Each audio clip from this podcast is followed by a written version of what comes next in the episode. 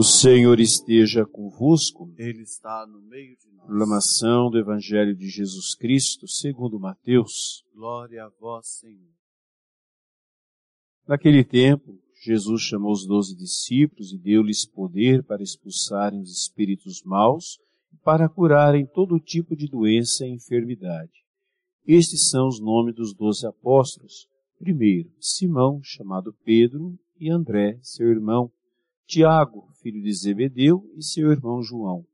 Filipe e Bartolomeu. Tomé e Mateus, cobrador de impostos. Tiago, filho de Alfeu, e Tadeu.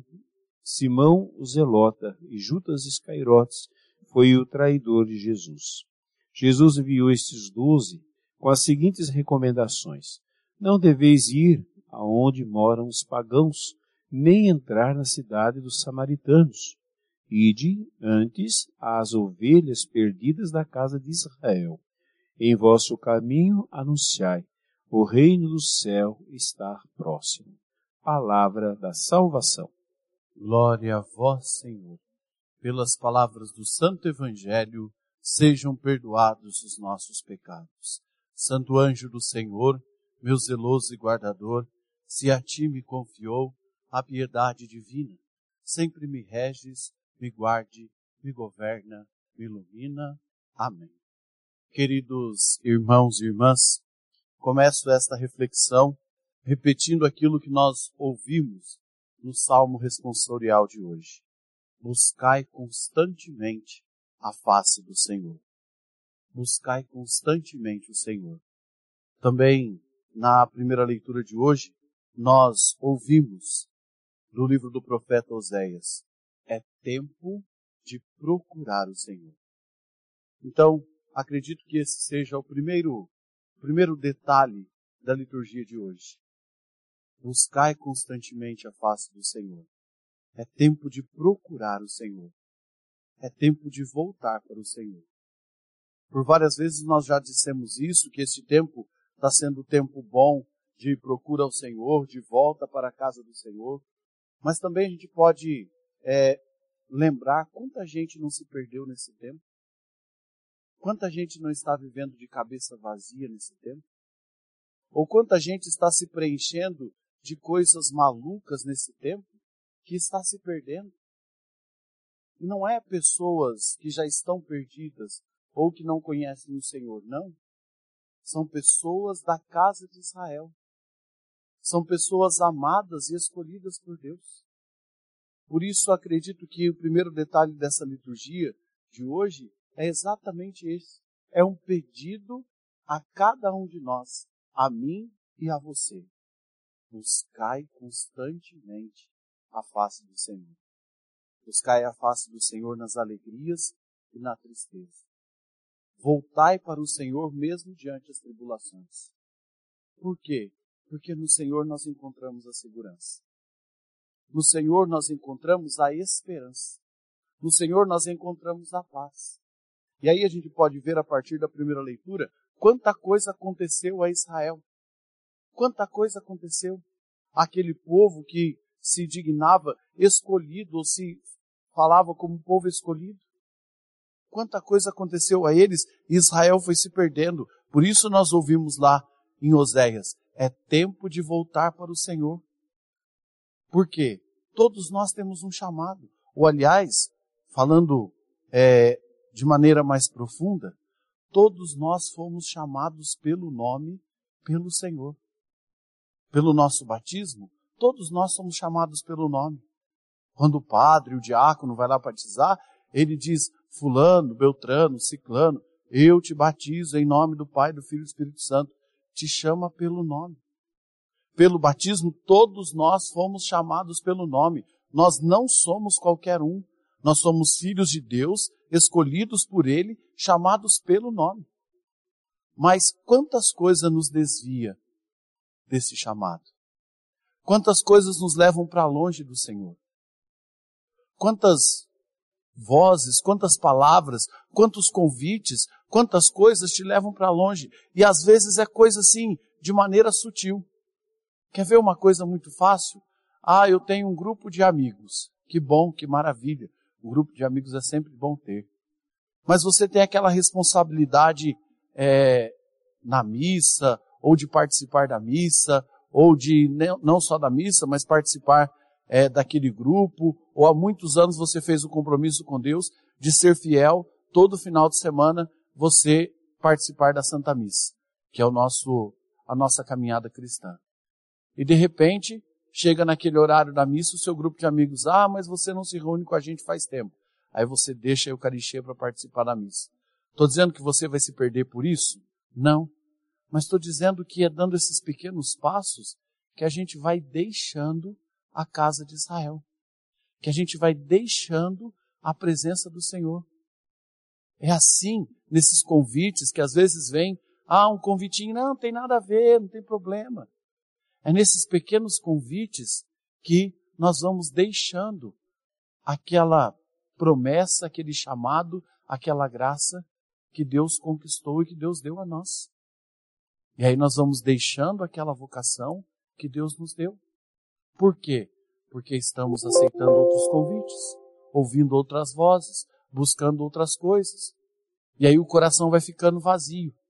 Mas, padre, peraí, se a gente é chamado por Deus, se constrói em Deus, e aí a gente vai ouvindo outros convites e vai ficando vazio.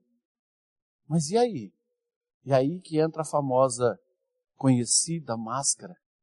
Muita gente cria a máscara de que é religioso. Se mostra como religioso. Põe uma máscara bonita para falar para os outros que faz, eu faço aquela novena, eu faço aquela oração, eu faço isso todos os dias, eu faço aquilo todos os dias, eu vou lá todos os dias, eu rezo todos os dias, mas o coração está longe de Deus. E aí vem a máscara da religiosidade. Porque esse pedido que nós ouvimos, tanto na primeira leitura quanto no salmo de hoje, é um pedido que não deve haver máscaras, mas é um pedido que vem ao coração. É tempo de procurar o Senhor. É tempo de voltar para o Senhor. Buscai constantemente a face dele. Não seja fariseu, não seja hipócrita, não seja como mestres da lei, que fingiam nas praças rezar, mas o coração estava longe de Deus. Não seja assim. Não fique mostrando para os outros, ou se mostrando, ou querendo mostrar para os outros que você é melhor porque você reza, reza, mas seu coração está longe. De que adianta mostrar para os outros uma face bonita se seu coração está podre? Buscai constantemente o Senhor. Quem busca constantemente o Senhor vai se configurando ao Senhor. E alguém que é configurado ao Senhor, ouve o chamado do Senhor que diz: Ide e anunciai o Evangelho a todas as nações. Ide e anunciai o Evangelho com a própria vida, com o próprio testemunho. É muito fácil a gente saber como alguém tenta evangelizar de maneira supérflua ou quando alguém evangeliza com a própria vida. Quando alguém tenta evangelizar de maneira supérflua, gosta de fazer tudo grande, tudo para os outros, tudo para fora. Ah, eu rezei por aquela pessoa, não sei na onde, rezei por aquela outra. Mas dentro de casa está todo mundo perdido. E quem é do Senhor? E quem tem intimidade com Jesus? E quem deixa o coração ser configurado por Ele e vai se tornando discípulo? Começa dentro de casa a evangelizar. Às vezes a gente está evangelizando gente de fora e dentro de casa está perdido. É preciso evangelizar os de dentro de casa. Será, Padre? Mas Jesus dizide pelo mundo, sim. Mas Jesus também diz: começai pelas ovelhas perdidas da casa de Israel. Começai pelas ovelhas perdidas de dentro de casa. Começai pelas ovelhas perdidas que estão mais próximas de nós, que são filhos de Deus, que merecem ser amados, mas que estão perdidos, estão tão perto de nós e a gente não percebe. Começai de dentro de casa.